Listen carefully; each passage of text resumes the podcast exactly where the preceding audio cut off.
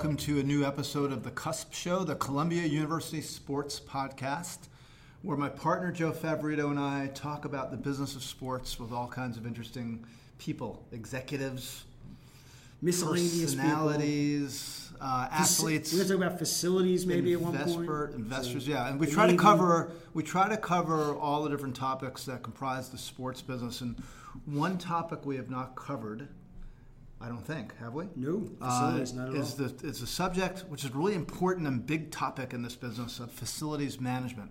So, to have that discussion, Hey, before we do that, Tom, yeah. let's give a shout out to Maurice. Oh yes, go ahead. So- you say it. So Maurice Eisenman, if you're listening to this in the middle of June, uh, was Or- married this past weekend. Uh, will now um, moved his office. He's still keeping his job. Working for the Wham Network. Networks. Yep.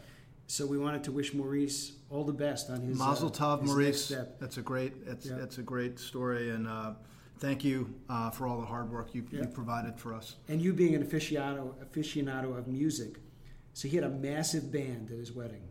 Uh, this Orthodox Jewish band called Coldplay. KOL, Cole, right? yeah, I saw KOL, your because tweet. Cole is everything you need to know in Hebrew. So it was all songs Hebrew. Oh my God. So it was great. So would they Great play band. pop songs or well-known You songs? thought they were songs in that Hebrew? you knew? But like but what? What's an example? I can't even remember, but it was like it was pretty amazing. Would they So- play a, a Beatles song or And it would be in Hebrew, yes. "Cool in the Hey Gang" Jude. celebration or something? Hey Jude. So, but anyway, Really? Okay. it was amazing. So, I'm really sorry anyway, I missed that. Anyway, here we go. Back to the podcast. So we have one of the foremost authorities in the United States, maybe the world, on facilities management. And uh, Joe and I are really happy to call him a colleague here at Columbia, And an original. an original, yeah, an original cast member and staff Mm. member and faculty member of the Columbia program. So welcome, Bill Squires. Thank you, guys. And uh, I guess I am one of those miscellaneous characters that you're having on, it, but I do appreciate being here. And you're right, Joe. I think you're the only one who's got a little bit more seniority. You and I are the only two left The from program. Well, so, from so the wait, first let's year. let's settle this once and for all. Who started here first? I think it was the same semester. So, Yes. All right, well let's let's go back and figure it out. It was because I've heard for this me. It was debate. fall of 2008. yeah, same thing. So, So okay, I want was- to see your papers to, to, to get that straight. I'll get my We'll yeah. make a I'll send I'll send you the little We'll make a- stubs that have. Uh, We'll make a final ruling. Anyway, so everybody, I forgot to mention that Bill is the um, founder and head of Right Stuff Consulting, which I think is mostly about the facilities management uh, business. No surprise. Um, with some really impressive clients, probably the best known of which is the New York Giants. So Bill's going to talk about that. But Bill, before we get into what you're up to these days and some some of the big issues and trends around facilities management, which is a really interesting topic, uh, circa 2018 in the sports business. Why don't you tell us a little bit about your background? All right. Well, I was uh, born and raised in South Orange, New Jersey, and eventually was able to attend the United States Naval Academy. Graduated many years ago, class 1975, great class of 1975. Uh, upon graduation, I, I went the aviation route, so I became a pilot. I was a P3 pilot. Uh, P3s are really no longer around anymore. They've been replaced by the P8 Poseidon. Uh, but our role during the Cold War was tracking and finding and destroying, if we had to, Russian submarines. So, uh, In what part of the world? uh, well, I did uh, North Atlantic, I did the Mediterranean, I did the Atlantic, I did Westpac, I did Indian Ocean, all over. I mean, it's, Hudson it- River. It's, it's, it's, way up, no, no, Hudson River, but it's I wasn't on the target list it- back then. it- is true. The old axiom: join the Navy and see the world, and I was able to do that. And I spent, uh, you know, I spent 12 years active duty. I was planning on making it a career, uh, but in uh, it was January of 19, uh, 1986.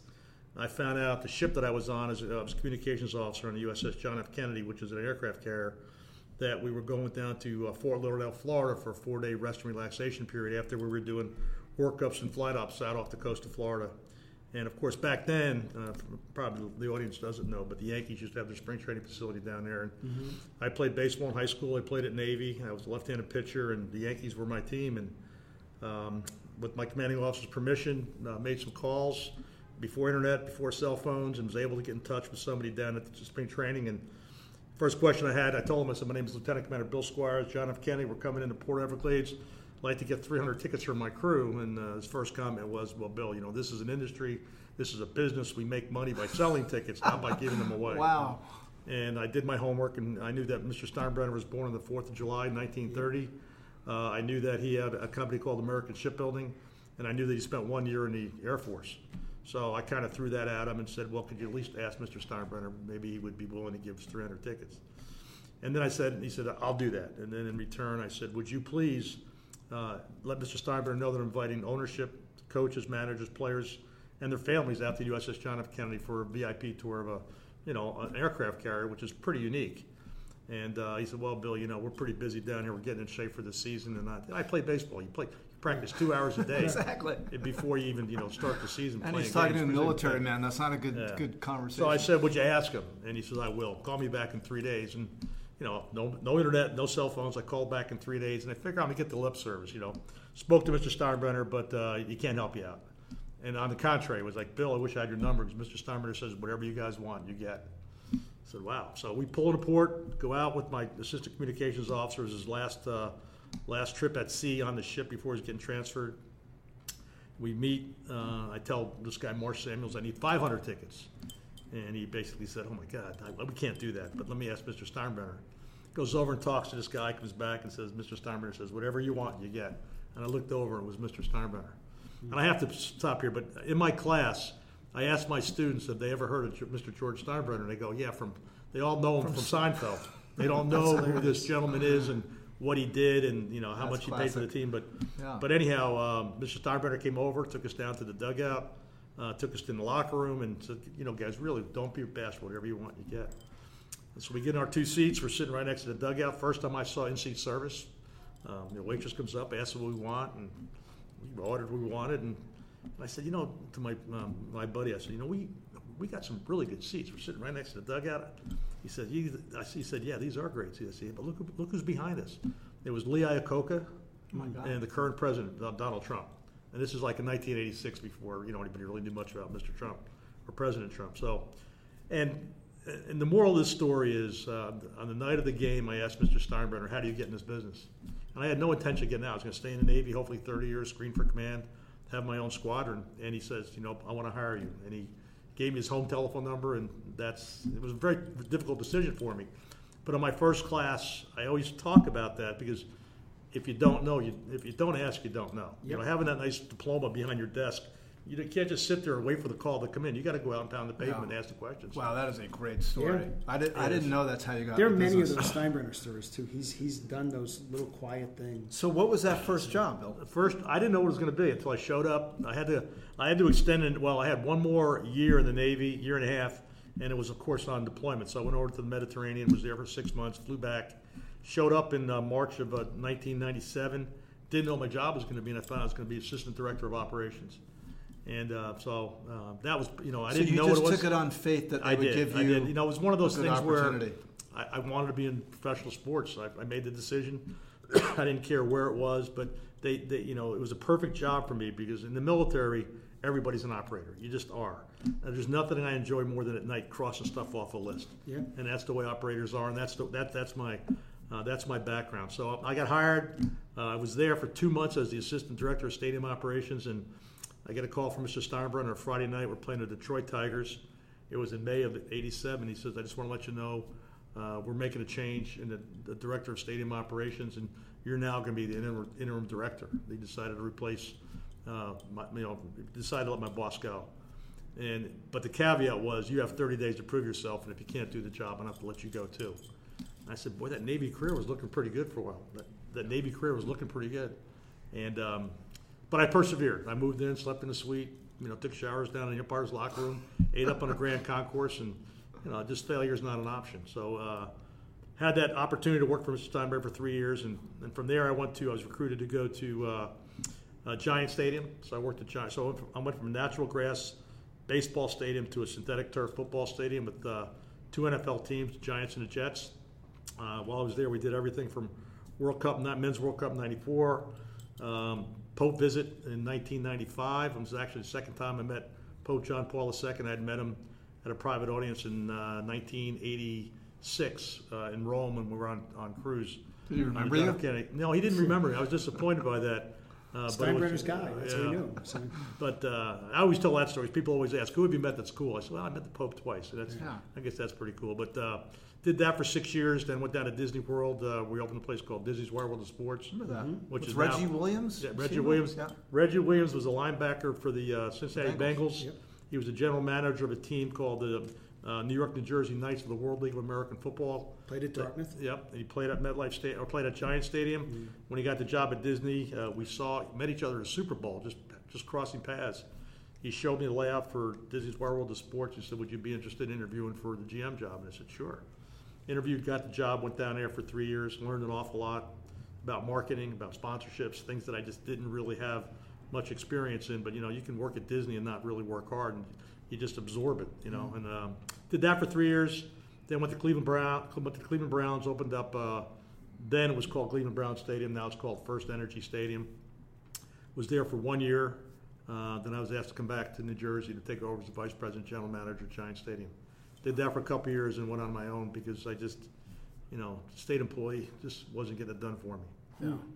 Bill, you got to just go back for a second to the to the Steinbrenner experience. Yep. Because there's stories about him as a manager, as a business manager, are legendary. Right. Any, any specific memories you can share Oh. that are entertaining? You know, as a matter of fact, in my class, I used to tell a Steinbrenner story every week. And, and if you notice, I never call him George. Right. I never really call him. I call him Mr. Steinbrenner because he gave me, he gave me this opportunity, and it was, uh, you know, it was a great opportunity. And then I started working for him, and uh, his attitude towards me changed, you know, dramatically, just like it did for anybody who worked for him. And it was, it was a hard thing for me to understand because we were as loyal to him as could be, and he could not have been any harder on us.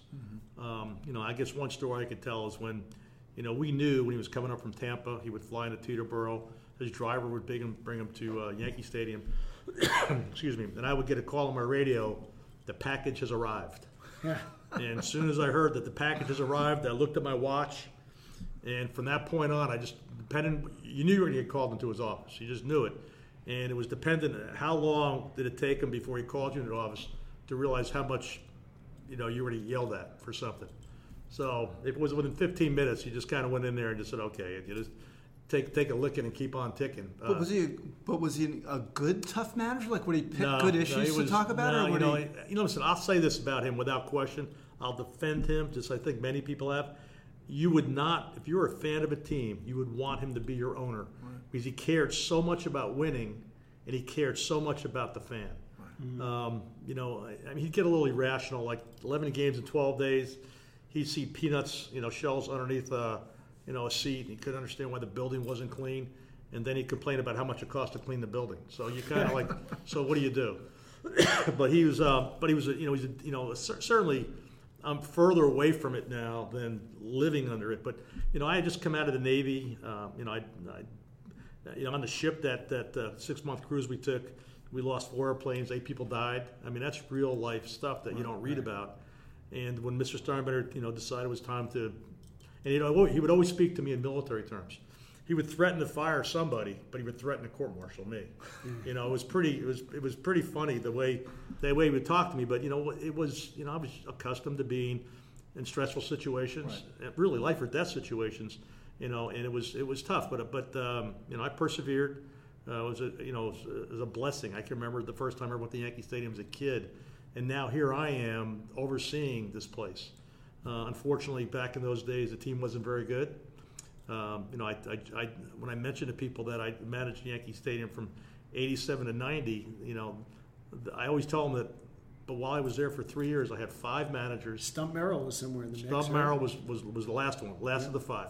It was uh, Billy Martin, Lou Piniella, Dallas Green, Bucky Dent, Stump Merrill. There were five in a three-year span. And there were five about that. general managers, and, and Woody Woodward, Peterson, Sid Thrift, Bob Quinn, and uh, there's one more out there that I have to think about. But yeah, in three years, I had five managers, five general managers. So it was uh, it was tough. But you know, I will tell you that um, you know when I when I worked for the Cleveland Browns, I'll never forget. He called me up. He says, "I congratulations on your job with the Browns," and that's where he came from originally. Yep. And he had two sisters who lived up there, and he says, "I'm going to get him a suite. Would you take care of them?" I said, "Mr. Steinbrenner, you have don't worry about a thing. I'll take great care of them." And the last time we communicated, I wrote him a letter and told him I had just been elected as the president of the Stadium Managers Association. This is back in 2007, and it was basically, you know, Mr. Steinbrenner, without your, you know, your uh, confidence in me, I wouldn't be where I am today. And he responded with a real nice letter, you know, saying, "Listen, Bill, don't you don't have to thank me. You know, I, I'm just fortunate I was able to recognize talent. I mean, just a You know, and I'm saying, where was this love? Where was this love?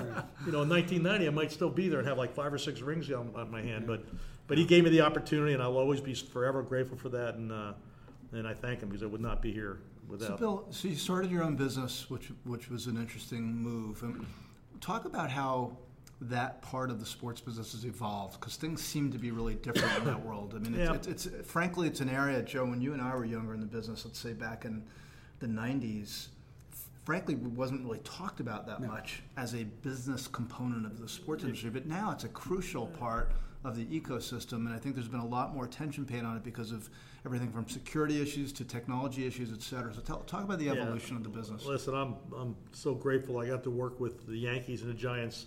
I mean, these are my teams growing up as a kid, just a dream come true. Excuse me, and I had the opportunity. I mean, I, I worked at four different venues in a matter of you know, like maybe 12, 13, 14 years, and and I, I enjoyed it immensely. But I also realized that there were opportunities for me to, to grow even more by going out on my own. So when I did, um, you know, I had the Giants and Jets as clients right off the bat. Uh, I had uh, I was working on you know the operations for uh, MetLife Stadium. Uh, you know, as a, as a member of the Stadium Managers Association, I had a lot of contacts um, within you know venues in the United States, whether it be MLB, NFL, um, you know, Major League Soccer, you know, Canadian Football League, even some uh, Premier League teams in Europe. And I just realized that there's things that I could bring to the industry that didn't require me to do you know nine to five. So I did that, and you know, over time, I've, I've- I've, done a lot of different things. I, I'm on the National um, Center for Spectator Sports Safety and Security um, Advisory Board for for stadiums.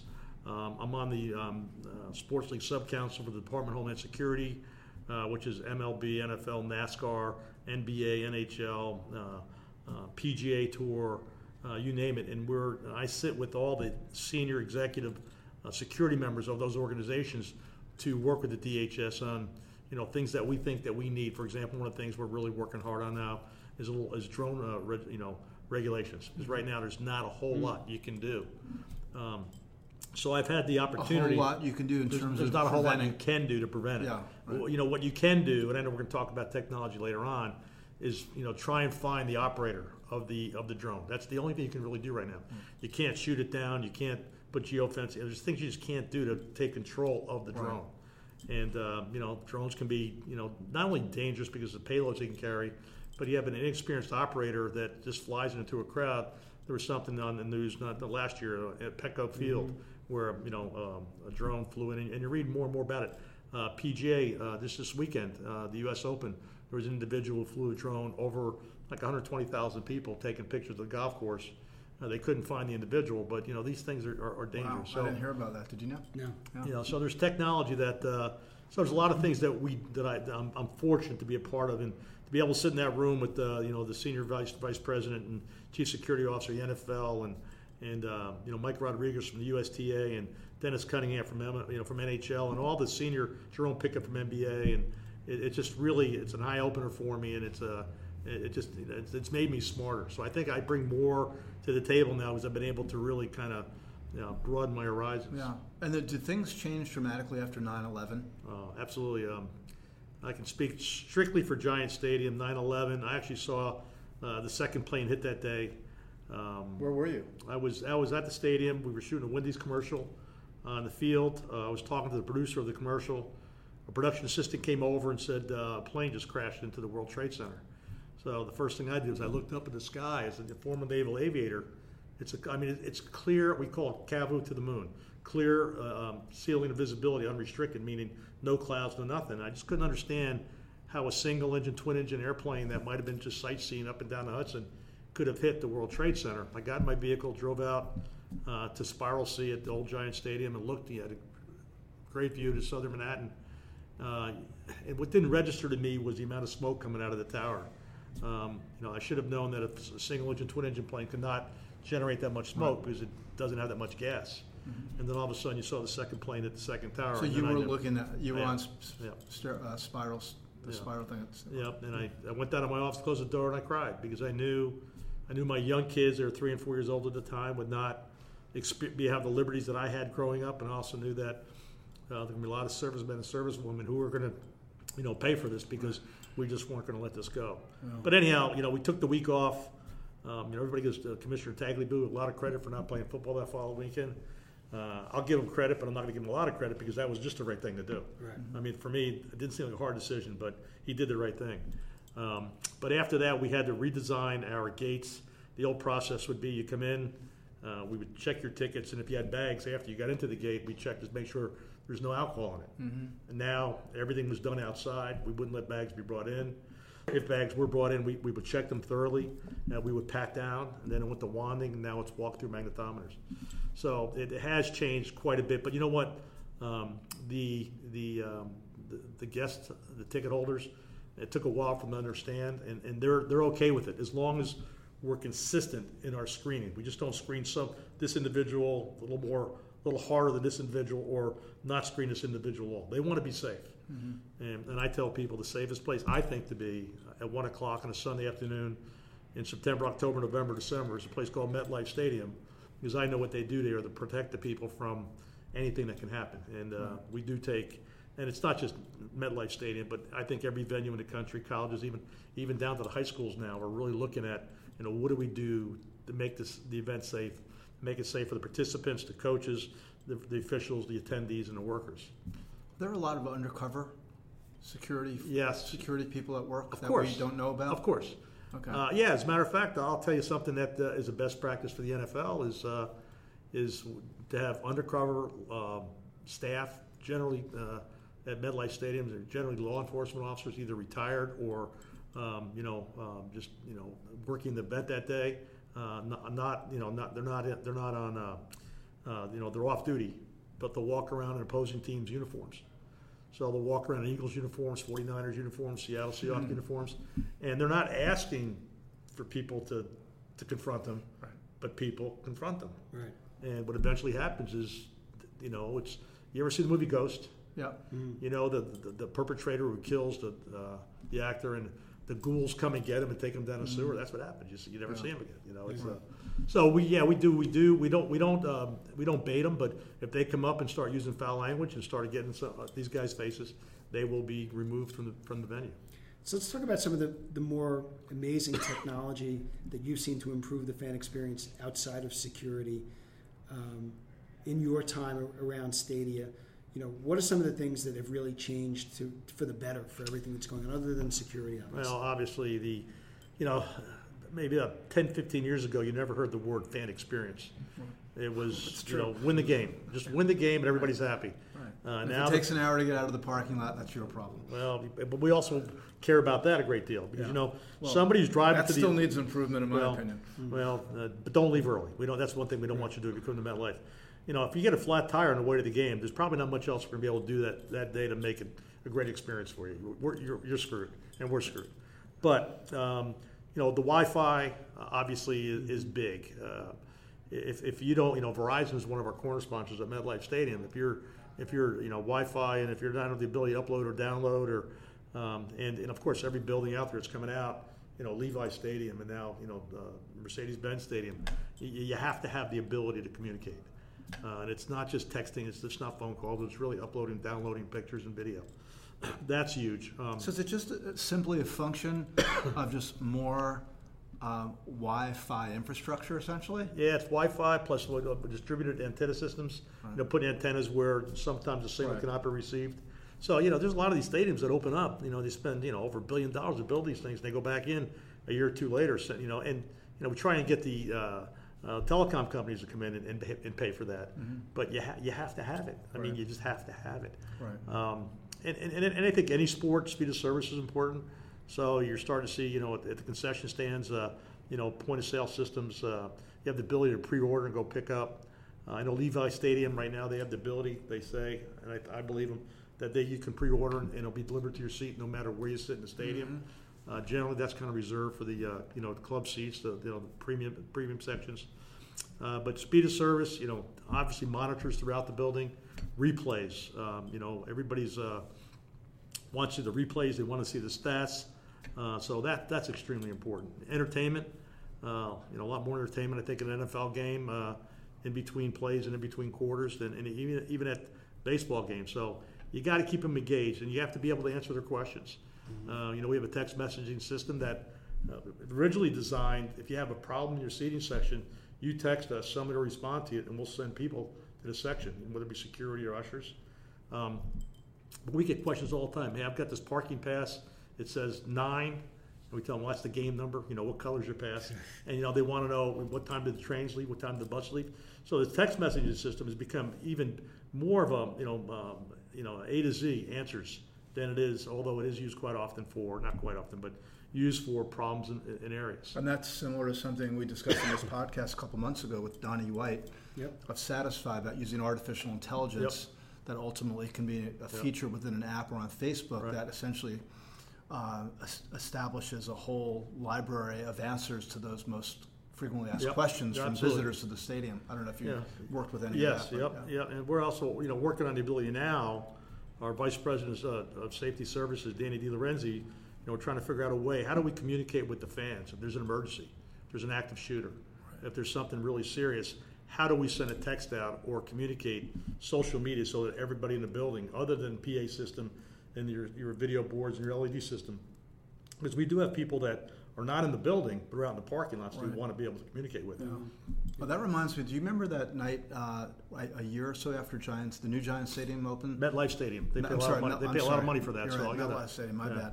Um, when there was a blackout Yeah, during Cowboy- Monday night, I was was at at that game. Cowboys game. and there was there was that moment, the first couple of minutes after the, the lights went down, where people were kind of freaking out. Well, I'll tell you a little story about that is, uh, I was in an- the upper I was, in. I was in the upper level and I Yeah. saw some of the lights go out. And I- knew that wasn't a good thing, and I also knew it wasn't. yeah, there's facilities it- management 101. and it wasn't going to get any better. I knew that No lights that some lights went out. They probably weren't. The other lights were going to go out before the, the lights that went out were going to come back on. So I go running down to uh, the- the security area, and now I'm a consultant, so I don't, I, I don't, I can't direct Right. people. The only time I really get, I'll get involved and direct if it's a, a safety issue. So I just went down there to see, you know, what I could add if I was asked and uh, we made a we made a call uh, over our, you know our system, and it, it said um, we, we, the- it was a verbal call, and, and we made a call that it was this was not a terror this is not a terrorist act or incident. Well, you know what happens? Fifty percent of the people hear the word "not," and the other fifty percent of the people don't hear the word "not." Uh, so we, you know, it's obviously lessons learned. I think that was that might have been year one, 2010, where now we have programmed uh, in Spanish and in English, you know, responses to things that that happen. So, you know, good lessons learned, and it's something that we just don't, you know, uh, you know, put in our little locker and, and not share. We should, think about the world that these operate we live in is we all share information because I'm a firm believer if something were to happen at a, a college basketball game in Topeka, Kansas in October and there's a terrorist incident, it's going to impact us on a Sunday uh, at a football game. Yeah. A good example, uh, the uh, attacks in Paris. Um, we were concerned not so much about fans not showing up that Sunday, because that happened on Friday. We were concerned about staff not showing up on Sunday because of what happened on that Friday. And of course, you know, thank uh, goodness for you know the individuals that manage the uh, safety uh, services and, and uh, guest services. They reached out to the people and say, "We really need you. We really need you." And people showed up and did their job. Are any of the facilities you're working with now or in the near future um, using or thinking about using facial recognition technology? And could you explain that for everybody's benefit? Sure. Uh, I mean, facial, facial recognition has been around for a long time. Um, there are um, many organizations that, that do use it. Uh, it. Right now, it's, a, it's a big discussion topic within sports uh, because you know some of the systems, you know, if it's somebody's wearing sunglasses, they have a hat, uh, you know, they have their head down, they know they know kind of where the cameras are. It's not going to work. Uh, but you know, there, if you look and if you read about what's going on in China right now, I think uh, in China, probably about three or four years, almost everybody in that country, they'll be in, in a facial recognition system. So they're actually. I just read something recently where a couple of guys were at a concert, and they were wanted, you know, and they they saw that there were a concert, they apprehended the concert. Wow. I'm not saying that's going to happen here. And this is typically it's captured in the walk-in yeah. and, the, and the it'd be captured anywhere. Yeah. The, the, the challenge you have with facial recognition is what do you want to use it for? Right. Uh, do you want to stop terrorists? Well, it could be for of all- marketing, too, right? Okay, right. Well, absolutely, absolutely. But you know, on, on the side that I'm looking at right now is, do you want to stop bad guys? Well, you know, we don't really have a lot of terrorists in this country, and because we don't have a lot of terrorists, the database is really, you know, slim to none. Uh, are you looking for felons? Well, then, yeah, we do have a, a pretty good database if, if law enforcement is willing to share it with us. But getting to your point, and I think this lends to any technology, you know, you have to be able to justify with ownership and the people that are, are paying for these systems. Is it, it- I don't think it could be a, a one-way system anymore. Um, for example, uh, a- a- you know, uh, whether it be a license plate reader or facial recognition, you want to be able to use it for security. I think you want to also be able to use it for marketing and data, capturing data. So, um, I mean, obviously with these cameras, you can catch them at entry, you can catch them at concession I stands. saw, mean, yeah, I saw one bill that, that actually captured, I think the company exists, I think they're part of the LA Dodgers Accelerator, I forget their name, that actually captured sentiment based on the What's fa- happening during the course of the face. game. Yeah, Well, yeah. uh, to see how the audience was essentially reacting, and they had Yeah. all these uh, variations of different facial components Right, and right. how they normally are, Right. and, and what they're like when they're happy, Yep. when they're angry, Yep. when they're frustrated. I, I've, I read an And that's a pretty that, too. interesting It- thought. It is, it is. Part, partly to you know from from just a fan, as we uh, it's another cliche, but a fan engagement standpoint to say, wow, this game is really boring. A lot of people in the stadium right now. Not that you can necessarily change the game on the field, But I, but, but I, but I think interesting it's back to the marketing guys and gals and uh, organizations want to know who's in her building. Mm-hmm. Uh, I have four season tickets to the Giants games. Um, I'm a season ticket holder. I, I don't attend games because I'm working the games. So I, I sell my tickets at face value, uh, season tickets as uh, to friends. And so when those tickets get scanned, the system says Bill Squires is in Right. the house. yeah. That's not me. It's Right. four people. And, that and and it's just Bill Squires four times that's basically. exactly right. Yeah. So to be able to, you know, capture who's actually coming in, uh, and that's why I think, so, you know, license plate recognition is something that, that makes some sense. You know, as cars are coming in, you're capturing a license plate.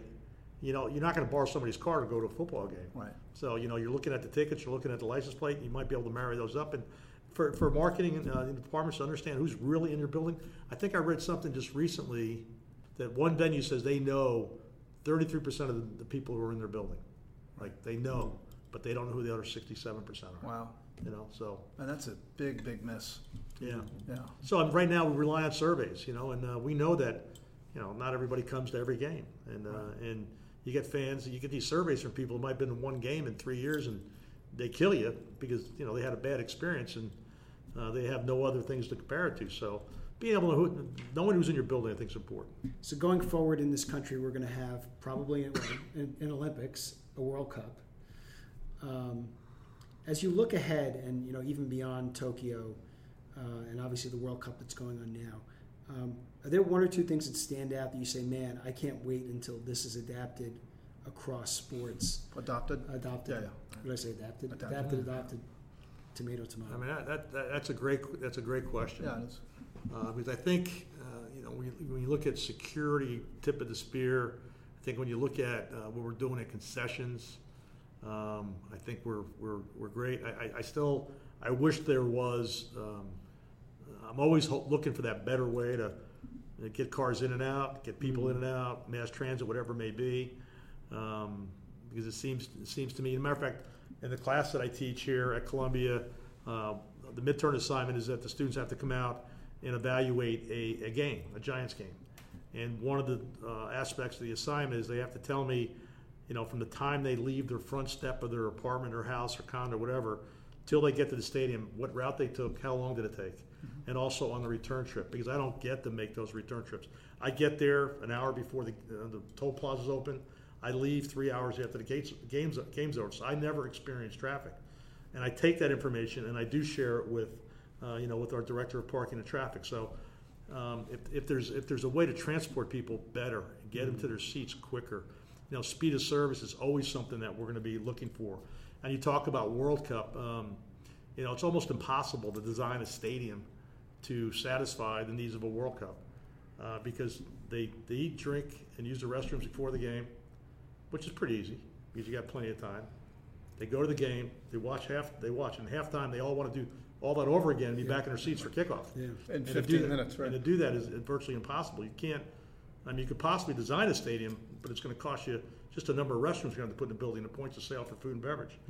Uh, so, Um, one other question before we get to our, uh, our, our wrap-up questions. Uh, I've seen and I've talked to some people at Stadia around the country, and you've seen kind of what the A's have done with their distressed area. The Jaguars have a section. Are you concerned at all with now sports gambling now coming in, or you know what people have done with fantasy areas, where there are going to be so many other things to do at a stadium where people aren't going and ever paying attention to the game, uh, and what that looks like visually? Are there ways that you think that that can be handled better or will be adapted as we, we move forward? Now, you know, talk about different sports, you know, football, baseball, um, you know, and, basketball and hockey. I mean, y- football, you have really at home, you have eight games that matter. You know, you have two preseason games. You know, you're never going to really draw. Um, you know, baseball, you have the 81. You know, and hockey and basketball, you have you know 40, 40 plus. Um, I think it's tough for a, a fan today to really go to all those games. right. Um, so I, I think football, uh, in, in, most cases, you know, we're not. Uh, at least I can speak on the Giants' behalf. You know, you're always concerned about putting 82,500 fannies in every single seat, every single game. It's not always possible, but you know what they've done at the Jaguars with the, uh, uh, the you know the pools and, and the cabanas and whatnot. Hey, I, I, I laughed at that, but it's worked. It's real, absolutely worked You've for seen them. it? Yeah. Uh, yeah, it's The, absolutely. Spur, the Spurs have a section in San Antonio. Yep. It, it, they've, it, it's actually where I mean Diamondbacks. Remember when they opened up? Yep. Old, it was old The Bank pool. of American, ball- was Bank One bar, ballpark, Yep. and they had a pool in right center field. And I said, what, what the heck's that all about? Yep. But, but you know what? We're starting to see if you if you look at uh, Seattle uh, at Safeco Field, they have a bar in the outfield that you can't even see the field. You see TV. It's like a bar. You'd be downtown, but people want to go there because it's part of the action. Uh, Colorado, uh, the uh, Coors Field, they have a section that overlooks the city, but you don't see what's going on in the seating area. Look what the Yankees did uh, with those seats that were designed, and they couldn't see, Yeah. you know, they couldn't see left field. That's from by the Hard Rock, where the Hard Rock Exactly. So now they've created areas. and What we find out with the millennials, millennials don't just want to sit in a seat. Mm-hmm. They want to get up. They want to move around. They want the ability to do different things in the venues. So I definitely think you're seeing that uh, quite a bit. Look at um, Philips Arena in Atlanta. They put a barbershop in there. they put Top Golf in there. And they put all the suites on There's one a side. Top They Golf? did. They did that. Wait, there's a Top. Golf There's a? Top Golf in there, and they actually have a an area beyond behind one of the baskets. That's a premium area. They took the seats out. Now it's a premium area. So some of these things that you Look at think the like USTA and all things the USTA you is know, doing. you look Yeah. at some of these things, that it doesn't make sense, but, you know, it's, the- I I give credit to these people, the architects and the and the senior leadership at these teams and venues, say, listen, you know, I always believe if it doesn't work, you just go back to what the way it was. Right. But they're taking chances, and it seems to be working. Hmm. Yeah, we've mentioned this before, Joe, but I would, I would finish this point by saying that for, for baseball, especially those stadia that have the clubs, the, the Legends clubs or whatever they're Right. called, where you have that perception, it's not a perception, the, the visual on TV. The with gluttonous with reality. Essentially an empty, So- an almost empty section right behind home plate, which Well, I, I- t- I think looks horrible for the sport. Excuse me, I've been to Yankee Stadium, and you'll know why if you've been there. I've, I've been there and I've done The the, same thing. I've probably How spent do you- as much. you- I was how do you say, I've spent as much time in the club. Seventeen the bags of Cracker Jacks. You just yeah, need how do you one say? more. How do you say The no more- sushi bar No and to the the crab carving claws, I station? I can understand it, but it does look bad. But, But- but like, what do you think of that? I mean, is, it, is that a good idea ultimately? Because part of what the, everybody's trying to do is create a product for media, for television especially, and Well, I part of think- that is the appearance. I, I think you know the beginning at Yankee Stadium, people are like, "Where's everybody?" but now, if you look in the si- fifth, or sixth innings, people are in the seats. I think people know now that there's a club down there, and it's uh, it's worth. It. I mean, it, it all, all comes down to you know economics, and the economics seem to be working. And maybe the Yankees Yeah. right now are not the right team to be talking about Right. because you know they're doing They're okay. doing okay. All right, part B to that question, a really quick one. Mm-hmm. Two, three years from now, or maybe less, will we see the equivalent of sports books inside a place like MetLife Physical Stadium? sports books. I, I think so. Physical I- sport books. well, I, I, I don't know about physical sports books, but I know in New Jersey you have the ability to do it online.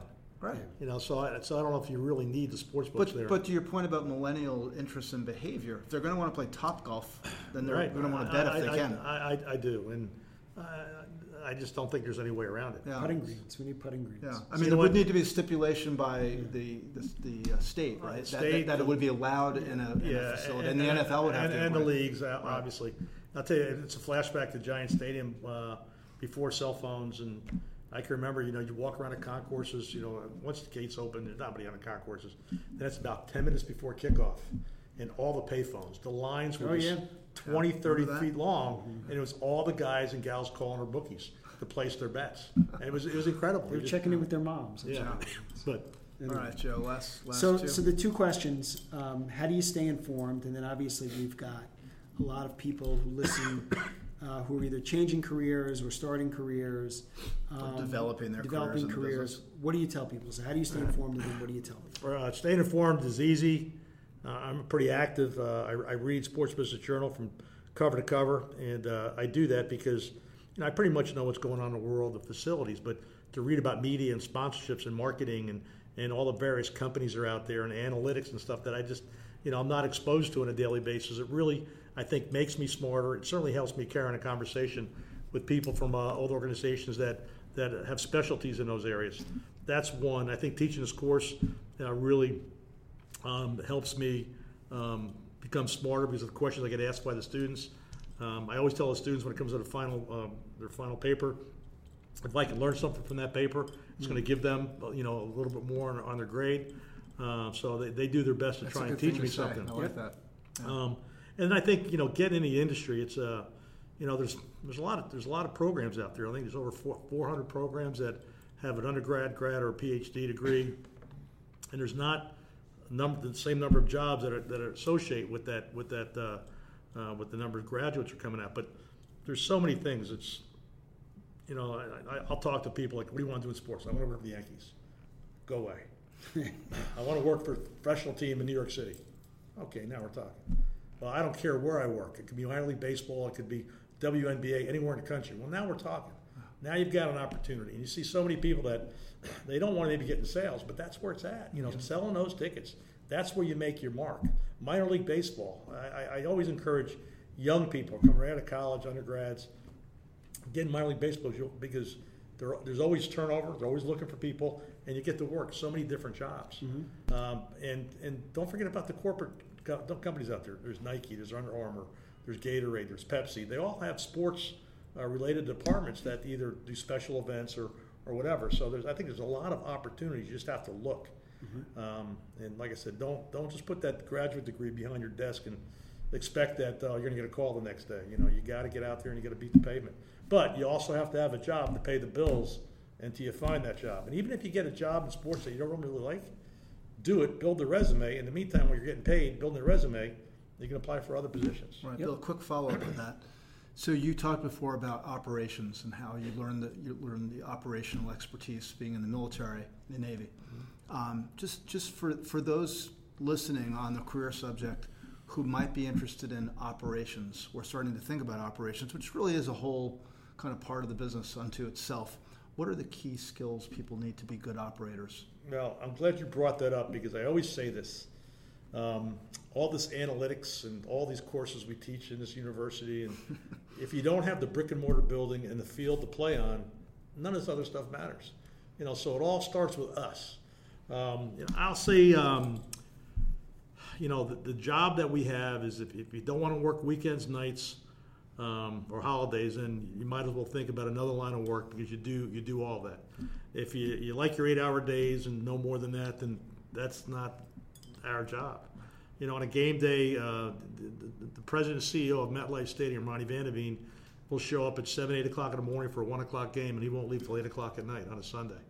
And that's that's just uh, I can't say it's typical for every president and CEO, but that's that's Ron. But um, and I always tell people I'll never, you know, I was never going to be a millionaire doing this, but I challenge anybody to, to tell me that they've enjoyed what they've done more in the world of sports than me. The people that I've met, the things that I've seen, um, um, the opportunities uh, to, to, move around a little bit. You know, I work Super Bowls now. Um, you know, and I've, like I said, met the Pope. I worked an Army Navy game, which was a big deal for me. World Cup '94 was absolutely tremendous. Old Timers Day working at Yankee Stadium. So, um, you know, Are there any specific hard skills though that you can that you hard can skills? You, you know, Like if you're looking at a, Yeah, a it's- person it's- coming, like when you were hiring people. This is a skill. There's two things I teach my class day one. Uh, is is it, it comes back from the Naval Academy. It comes back from my service. Is um, don't ever say I don't know. It's I'll find out. I'll find out. We, I, I know people don't know, but you got to find out. You know, one of the things we do at MetLife Stadium. Somebody asks you uh, uh, usher a question. They don't know the answer. They get the location of the person's seat because they don't want them to miss one play. They get the answer and they go to the seat and give the person that answer. And then number two, I think when it comes to operations, proper prior planning prevents poor performance. Wow. You know, you got to think that one more about time. Proper. proper prior planning prevents poor performance. There's another P in there, but I know we've got a G audience out there that I won't throw out. But you know, when I go to bed at night, I think about everything I have to do the next day. That's me. That's the military in me. Um, I also believe, you know, early's on time. On time is late. Late is inexcusable. And operators can't be late. You can't start the game late because you weren't prepared. So it's being organized. It's being prepared. It's thinking ahead. And I really do think that, you know, even though we all think we're the smartest guys in the room, there's a lot of people out there that are smarter than us. To surround yourself with those people, and not only those people, but to talk to the ushers, the concession stands workers, the people who are cleaning up the building. Talk to them, ask them, what can we do to make your job easier and make the fan experience better? They're never asked that question. They don't think they're that important, and I'm telling you, mm-hmm. they got their finger on the pulse, and they will give you the, they'll give you some great insight. So to not only survey your fans, but to survey you know, your workers and and let make sure your workers are appreciated because I always tell people when I walk around the stadium, if I don't come to the game, nobody will notice. If you don't come to the game, everybody will notice. So it's uh, it's it's uh, it's it's a great environment, and I always say you can't. I'll end on this note. We can we can um, uh, we have an impact on everything that happens on the on the day of the game, even even including the field of play. We just can't control the play on the field. Right. So, but everything else we have control over. Cool. Bill Squires, it was a pleasure having you on the CUSP Show today. Man, it was terrific. Once again, you talk about when we want to learn. We learned a hell of a lot Right. in 45 minutes today. The only thing I didn't hear that I was hoping to hear was how he was planning to improve the parking egress, uh, parking lot egress at Giant Sta- at MetLife Stadium. Well, Because after all these years, it's still pretty bad. I will say this about that. You have twenty-eight thousand five hundred parking spaces. You have roadways that are, you know, major, major uh, thoroughfares throughout the state of New Jersey. But when everybody stays at every Cowboy game and it's an extra, you know, it's overtime or it's a, uh, you know, it's a field goal at the last second, everybody's at the same time. We can get you out of the parking lot. We just can't get you down the roads. When the roads go from four lanes to three lanes to two lanes, that's where the problem is. Yeah. It's not in the parking lot. See, That's stop what, complaining. and that's what my friends and I were some of those savvy New Yorkers who would be sprinting to our cars at the mid, in the middle of the fourth We quarter. don't want you doing that. We're not going to make any more We money had no off you, choice, but we Bill. need you to cheer. Yes, I know. Once again, this was the CUSP Show, the Columbia University Sports Podcast. Tom, another great show. huh? That was great, Bill. Thank you so much. Uh, Bill Squires uh, from Right Stuff Consulting. If anybody has any questions or interest in the world of facility management, he's the guy to talk to. Also, for those of you lucky enough to be associated with Columbia, so students that is, or prospective students, uh, Bill's class is extremely popular, and he's he's one of our, along with Joe Favorito, my partner, long The tenured, most longest tenured faculty member. So Yeah. congrats on that, Bill too. Well, I'm going to hang in as long as you hang in. I'm not going anywhere. It's a deal. Well, I don't know. We have to All go right. ask Scott. Anyway, Thanks, everybody. yep, we'll see you soon.